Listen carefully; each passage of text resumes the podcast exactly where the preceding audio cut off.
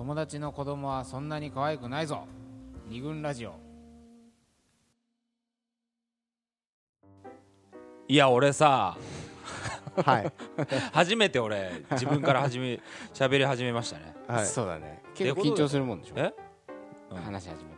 うん。あーとか言っちゃいそうなんですけどね。うん。それいやあのー今ね年賀状の話いろいろ聞いててええ僕最初に言ったんですけどええ。はい年賀状僕あんま来ないんですよ。はい。そうです。まああの本当ね物心ついてから自分で出したっていう記憶あんまりなくて。ほうほあの だからねまあ来ないっていうのとええ。まああとは友達はそんなにいないっていうのもまああるかもしれない。まあまあまあということではい。うん。こう年賀状の話聞いてたの。うん。でこのまああの漢字ね。なんだろうこれと。なんかに似とるなと。ほうほあ年賀状じゃない何かにそうそう年賀状もらったことないけども今日ちょっと年賀賀状トークにあまり入って。ううん。だからずっとね黙ってたらうんいるんですよ候補は。はいいるんですけども。なんかに似てるなと思ったはいはいらはい。あのフェイスブックね。フェイスブックまあ最近皆さんもやられてるとは思いますが。フェイスブックの時代。今年はフェイスブック今年はフェイスブックがねあの来ると思うんですよ、ええみんな知らないと思うんですけど。でええ。あのフェイスブックを見てると、うん。まあ、僕も最近始めたんですけど、やってるね。やってます何キロ走りました何キロ走りました何キロ走りました。それもね押し押し付けをしてるわけですが、はい。フェイスブックもやっぱりねその子供のうん。ことをまあ報告したりとか、うん。まあね年柄ねやっぱうん。同級生とか先輩とかね。うん。多いよね。こればっかりはで、えええっと子供がいなければ、うん。多分フェイスブックをやってなかったんであろうとうんいうような人も。だから今までその子供が生まれたり、うん。えっと結婚したりとか、うん。ん？それまでは、えっとフェイスブックがない時代は？ああの結婚しない時があって 独身の時にはううん。とでフェイスブックに登録してるんだけど、うん。こうなんかこう投稿とかしてな書くかないもんね。ほんとそうこう幽霊部員だったような人が、子供が生まれたとやっぱりその毎日毎日写真も撮るしとほうほそうだね。か結婚した時の写真をうん。入れたりとかさ、ううん。っていう人が多いなと思ってやっぱりああいうのもちょっね。と寂しさとミか、クシーとかもそうだもんね多分。ミクシーとかもそうじゃん、そうでミクシーよりもこうフェイスブックのがタイムリーにというかさ、うん。すぐ見れちゃうからそうだね。うんなんか通知とか来たりするとさ、うん。み見れちゃうでしょ？だからなんか同じような違和感をと覚えていて、えで、まあ、中にはねそのアイコンがもう子供のと一緒に写ってる写真だと。えああ抱いてる写お真。でもう何つぶやいても、うん。なんかもう俺は子供いるんだっていう言われているようなね。お前も早く作れ埋め作れ埋めって言われてるような気がするんですよ、まあ無言のプレッシャー。そうこれがなければ、うん。毎年その親戚のね、うん。あの集まりとかであなた結構まだなのとか子供作った方がいいわよとかまあって親戚のおばちゃんはうるさいよね。言うじゃん。今年も超言われた。言われるじゃん、うん。今年言われたですけど、うん。なんで言うのかね。ね 就職してなきゃ就職しろって言われるし、うん。だかうんらそれ毎年1回で住んでたのが、フェイスブック見てるとこう毎日毎日これを突きつけられてるような感じそうかがして四六時中親戚のおばちゃん状態。いやそうですよ。結構きついねで子供が何したってね。まあ取るに足らない内容ですよそんなうん。ね。いやあれなんか初めて電車に乗ったとか。うん。え？切ってますね。初めてなんか食ったとかさ。え。でそうでしょ？えそんなもんそうだよ。なんかうちの子は自転車を何時間もずっと見てた。俺だって乗れるよ自転車ぐらいって思うわけですよ。電車電車。電車だって一人で乗れますよ俺だって、はい。ね。もそれを。ううちの子天才かも的なさ振動現る的まあまな感じがね。う ん実際に可愛いっちゃ可愛いんだけどね。可愛いっちゃ可愛いん可だけどね。ごめんね。みたいだ独ね身者のひがみみたいひがみっぽくなっちゃってますけど。になってるけど。まあそれまではなかった人がっていうのはねさっきの年賀状の話まあ年賀状と似てるね。それがこううん。日本にいた友達がうん。海外に行ってしまってうん。で海外はこういうことがあってさみたいなうん。メールメールをそうだね。手紙をねエアメールあーなで送ってこられ最高だぜ。日本なんかになんか閉じこもってないで早くお前も来いよ。世界カーメンジョイナースって言われてるような気がして。そうそう。ちょっといいですか？ちょっとはい。はい差し挟ん。で全然関係それにあー関近い話ではい。大学の時にはい。あのー放浪バックパッカはい。ーで世界放浪するみたいなはい。そういう友達が結構いて。はい。はいはいであのー特にあのー前にもちょっと別の仕事のコラムにも書いたことあるんだけど、あのインドに行ったうん友達がまあ価値観変わって帰ってくるパターンっていうのがあありますね。あるじゃないですか、あのガンジス川にははい。死体が流れてたみたいな、あそういうまあ日本じゃうん考えられないようなうん。常識をぶっ飛ぶぐらい外れたような光景、出来事に出くわすことが多い、まあ、それはまあ当然っちゃ当然だよね。違そう文化の国なんだから全く違う文化に接するっていうのは、まあ、結構当然だとは思うんだけど、うん。まあ、その衝撃度たるや、うん。まあ、なかなかのもんだと、うん。そしてそそこで受けたあの衝撃が、うん。まあ、普通にた例えば感動とか驚きとして伝わってくるならいいんだけど、どこかその根底にさ、うん。こうなんつうのかなお日本っていう狭い国の価値観でしかまだお前は生きてないんだ。俺はもうそこ超えちゃったけどねっていうこうなんか嫌なメッセージ込みで、そのインドでの目撃談を聞かされるもんだから、うん。なんか素直に聞けなくて、うっんていう記憶がすごい思い出したね、うん。今のあうん。のフェイスブック結婚の話、うん。やっぱ結婚の国に行って、うん。結婚の国ではこんな毎日がワンダフルですよみたいな、うん。子供ってやつはねうん。人間のその 原始の状態から、ね物の見方とかもさ、うん。全然あれなわけじゃん。多分あの常識にとらわれてないというか、はいはい。普通こういう風なものを見たらこう思うだろうっていう,、こう既成概念がさ、うん。完全に狂うわけじゃん。うん。なんかこう食べ物を持ってたらそれを何かさに乗り物だと思うとかさ、うん。なんか何か鍵を開ける道具に思うとかさなんかわかんないけど、そういううん。のありえるじゃん、うんうん食べ物だと思わないから、はいはいはい。そういう斬新な光景を見てさ、うんまあやっぱこうカチャカチャアップするんだろうね、うん。子供はバカだからね。基本はね。うん。あそのさえ旅旅行の話で言うとさえっとなんていうのかなカラッとして帰ってくる人もいるじゃない。うん。ただ行ってきましたとかってさ。でまあ普通にすごく淡々と話をしてくれてうんあのイインド同じインドに行ったとしても、うん。なんつうのかな別にそういう上から目線とかねそういうの全くなし,、うんなしに淡々とあの報告してくれるような人も、俺の周りにはうん大学の友達とかいて、そういう人の報告とかやっぱりさいいすごくいいなと思って聞くわけだよね。あ俺もちょっと行ってみたいなとっていうふうに思うよね。で聞けるんだよね。あのインドにわざわざ行ったんだから、うん。なんか大きいもん手にして帰ってこないとダメなんじゃないかっていうのもあるような気がして、うん。まあそれを結婚とかに置き換えていいかどうかわかんないけど、うん。うん。ねあんだけ大変な思いしてして結婚して子供を作ったんだから、うんなんかこうすごいこととして書かなきゃいけないんじゃないかみたいな思ってんのログをさログ、うん。記録をうん。今あらゆる手段で残しやすいじゃん、うんうんうん。デジカメ、うん。デジカメの写真もはい簡単にアップできるし、はい。でその日々の、まあ、うん。ツイッターなんかでさ、うん。細かい子供の観察なんかをさ、ちょこちょこねう iPhone、ん手元のスマホからアップすれば、それがアーカイブとして残るみたいな、うん。要は記録に残しやすい。はいから、はい。やっぱ残すじゃん多分。そうだね。残さなきゃともともと思ってるものに対して、うん。でもね写真撮って現像して、うん。コメントつけてて昔は大変だったからまあ節目節目、うん。運動会とかさ、うんうんなんか七五三とか出来事ぐらいしかなかったじゃん、うんでも今はこう四六時中それができる。これももっと言うとさ、ん年賀状だってさ、うん。そもそもそうだよね。かこれデジカメとかが発達したからこういう携帯になったわけだよね。ね昔はこんなことなかったでしょ。まあでもまあ俺らのが小学校ぐらいの時だってやっぱあったっちゃあった？あったあったあった。あったそうちの家族とかも確かにこうやってた？家族4人でとかさあそう。妹とそうだね。あとまあ逆にそのクラスの友達から来る年賀状は毎年一人ね近藤さんという友達 家がうん。これあの毎年うん。家族へ5人か。うん。両親に子供3人うん。の写真をとにかく幼稚園から一緒の幼馴染なん。だけああどもうとにかくずーっと送ってくれる。のああ律儀な人だね。これはね俺最近実家帰って思った。い実は驚くべきことに今も。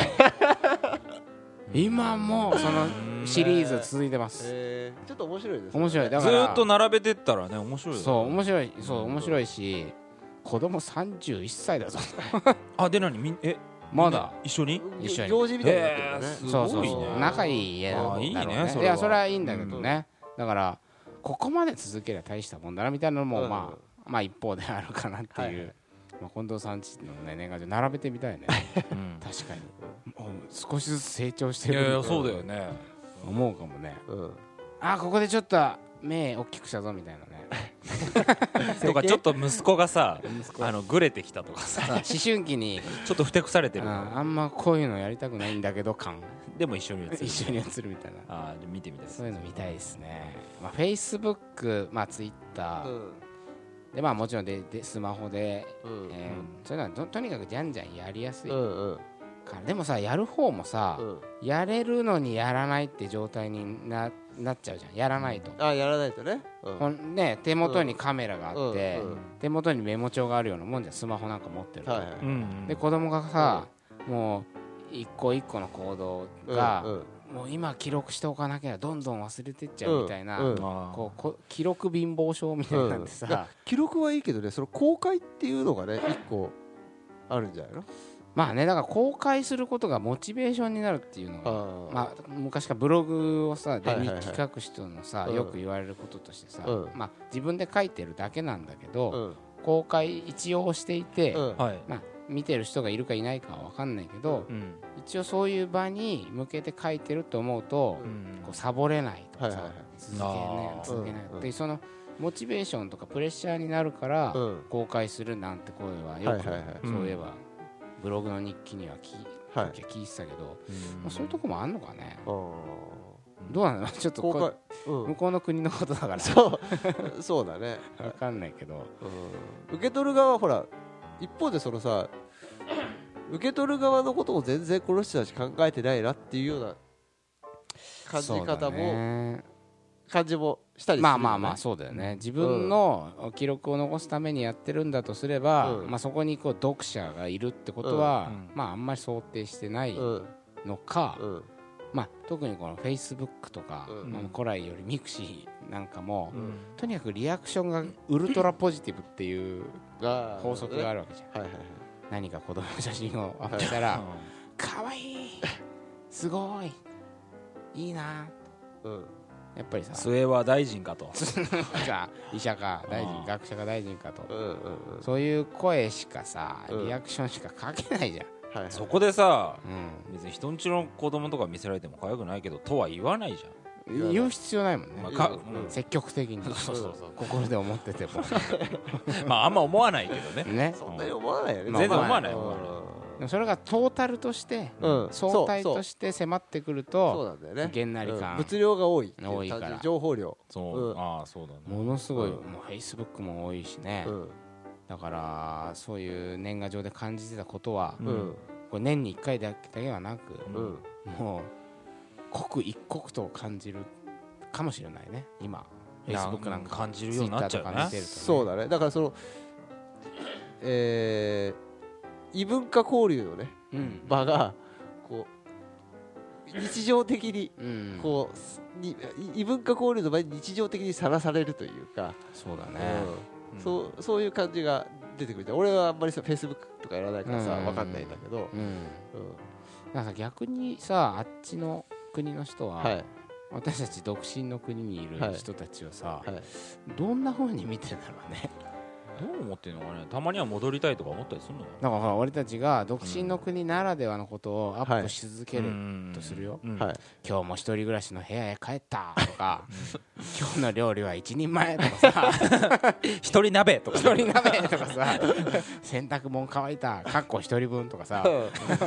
わかんない。まああとは一応やっぱ子供とかいると、えーよ夜中さ出かけたり、うん。えー合コンに行ってきましたっていうのもこれはできないよね、うん。なかなか、うん。あとまあ仕事で徹夜まあ徹夜したってことはあるか。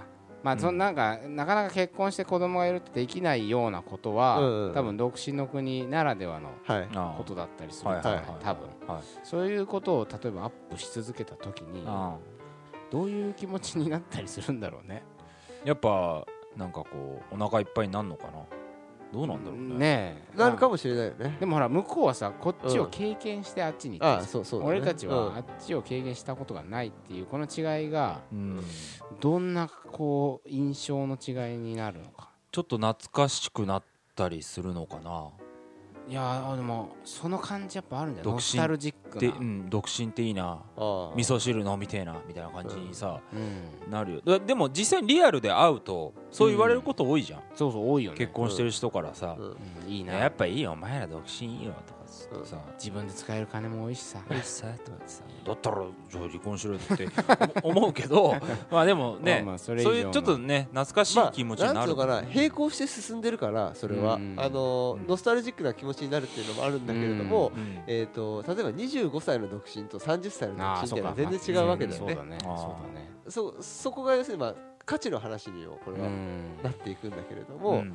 あのー前に話したじゃない、うん。えーあのえー結婚の価値ってええいうのは、えー、と結婚してなかった時もしも仮に結婚してなかった時に実現できていたこと、と。そそのことが、えー、と結結婚の価値なんだっていうあ話があったよね。あった,、ね。あったと思うんだけれどもそういうことでさ、そうだよね。うん、だから、25歳の独身者がうんえー25歳あ25歳のうん。既婚者が周りの25歳が独身生活を謳歌している。そうそう。その様子を Facebook や Twitter で見たときに、うん。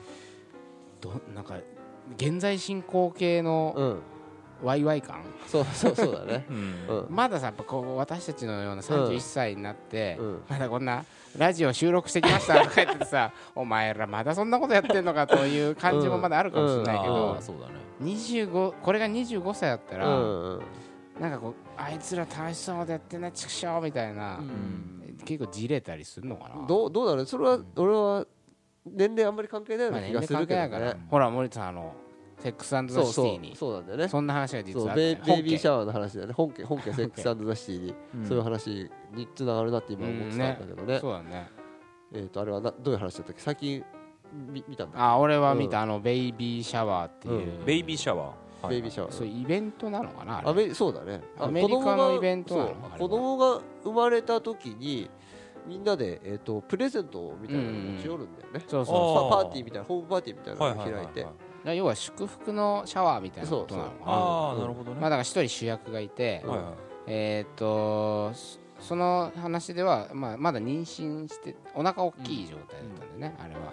で、まあ、その、えーそのセックスアンドシティの4人グル4人のうん。キャリーとかたちは、まあ、ニューヨークのマンハッタンか、うん。で独身を謳歌している、うん。生活を謳歌している女性4人、うん。で昔一緒に遊んでたような仲間が、うんこう結構派手に遊んでてナイトクラブでちょっと裸になって男たちを盛り上げるみたいな、かつてはね。かつては、うん。そういうような女性が、えー結婚してああはいで郊外の一軒家にうん。引っ越しうん。でそこの近所のママグループうん。とこう子供談義みたいな。ああなるほどね。で今度一人生まれるのみたいな時に近所のママ友を集めて、うん。おめでとうおめでとうみたいな。うん。そのそれがベイビーシャワーうん。って言うんだけあどそこにあのキャリーたちも招かれたよよ4人がね。四人場違いな場違いな4人がそうだよね。独身4人が招かれるんだよでね。なんで私たち呼ぶのと。うん。なんか変なもんでもお祝い買っていこうかしらとか、うん。まあ、こうけ散々毒づいて一応行くんだけどやっああそうなんだ。ぱりなんかなんかつまんないみたいな感じで途中で帰るんだよね、うん。このなんかハッピーバイブスに乗れないわみたいうん。なそそで帰るんだけど、うん。後日今度その結郊外で幸せな結婚生活を送ってるはずのかつての仲間うがん。電話をしてくんだよね。そうそうそう。ほうほうほ実は私もあなたたちと一緒にうん。マンハッタンのクラブで飲み明かしたい。うん。またあの時のこう喧騒ううん。ざわざわしたあの刺激的な夜を送りたいって言ってこうパーティーに乗り込んでくんそだよね。子供いるんだよ。妊婦なんだよね。妊婦なの。なるほどね。お腹でかいのにあららら。もう攻撃的なセクシーファッションで乗り込んできてはかつてのようにこうみんなおっぱい見せてあげるわよみたいな感じでうふーとか言ってうん。一人酔っ払って盛り上がってんだけどうん。もうみんなドン引きしてる。誰もかつてのように乗ってこないみたいな。はでなんかこうもうあんた帰んなよみたいな感じうん。で「やだ帰りたくないあ」ー。いや帰んなさい」とか言ってでタクシーにぶち込まれてそう。あでで裸になるんだよね結局ね。そう結局なるんだけど誰もうん。誰もそうそうだね。乗ってこないっていうそう。かうん。痛い感じになっちゃう。痛い感じになっちゃってもうあなたはあっちの国に行ったんだから、うん。こっちには戻ってきちゃダメなのよとでも言わんばかりのうん。話だったねあれは、あれはだから独身の国に帰りたいみたいな。そうそうだね。そういう人の話だったけど、あれもなんか面白い話だったけどね。ああそうだね。じゃあ帰りたくなったりするのかね。そう帰りたくなったりもするうん。しあの話でなんていうのかな、えーポイントなのは、えー別にどっちがいいとか悪いとかって話じゃないんだよね、その、確かにその、えー、とベイビーシャワーの時にげんなりしたけれども、うん。でもそれはそれでその人たちは楽しそうで、うん。それはキャリーたちがの乗り込んでいったからそれは、そうだね。あなんていうのかな。アウェーとして。乗り切れなかったんだ。うん。っていうことで、うん。それはそれでいいわけだよね。でそこで無理してあのわざわざ独身の国に入ってくることはないないのではないかっていうことだよね。ねうんうん。無理することないでしょっていう、うん。だだ逆に独身の国の人が無理して結婚の国のことを真似することもないし行くとまあそういう感じになっちゃうってことだね。うんななんかいまいち乗り切れないなと。そうそうそうそう。うん。まあその都度その都度目の前のやることがあるわけですそうそうそうあのねそれを淡々とやってればいいんじゃない。みたいな話なのかねあれは、そううん。普通に無理してね。そうだね。ないものねだりをするより、うんでもうん。うん。あのちょっと今の話で思い出したうん。こう結婚した、まあ、特に男友達でさ、ううん。やつでよく言うのがさ俺ちげんだよと次元だよこん。ちげんだよ婚あるじゃん、うん。うんこれっていうのはさ、ああのいや俺ちげんだよ。俺結婚したけども、うん。落ち着くつもりないし、うん。嫁もいるけど全然遊ぶしガンガンコンパ呼んで。っていうのがね。本当多いよね。多いのよ。男の人本当多くてさ、何なんだろういやいやいやと、ねいやいや呼ばんぞと。う どうすんだよ来てみたいなね。ね。だってこういうエアメール送ってるわけでしょ？やめろ。送ってんだよこ片やれ送ってるわけですよ。そうだね。でうん。ねその翌月にはじゃあ一緒に合コンに行くかと。うん。奥さん言っちゃうよって話ですよ、指輪とか外すのかね。そういう時に。まあ呼んだことないから分かんないけどね、まあねさすがに呼ぶ気にもならんけうどん。一回呼んでみたら指輪とか外して独身なんですよ一人暮らしなんですよとかって言うのかな。女の子はねその時こう日焼けとか見るんだよね。あそうなんだ。ああいうやで日焼けしてるとあーかっこいいねっていう話を聞いたことがあります。普通チェックはするまあそうだよね、はい。そんなのはお見通しですよね、うなるほど、はい。どう いろんなちょっと話が まあ飛びまくったけど。ったけど。ちょっとじゃあ、えーまとめにねはい。入っていきたいなと思います、はい。運命の人はいません。運命の人にするんです。二軍ラジオ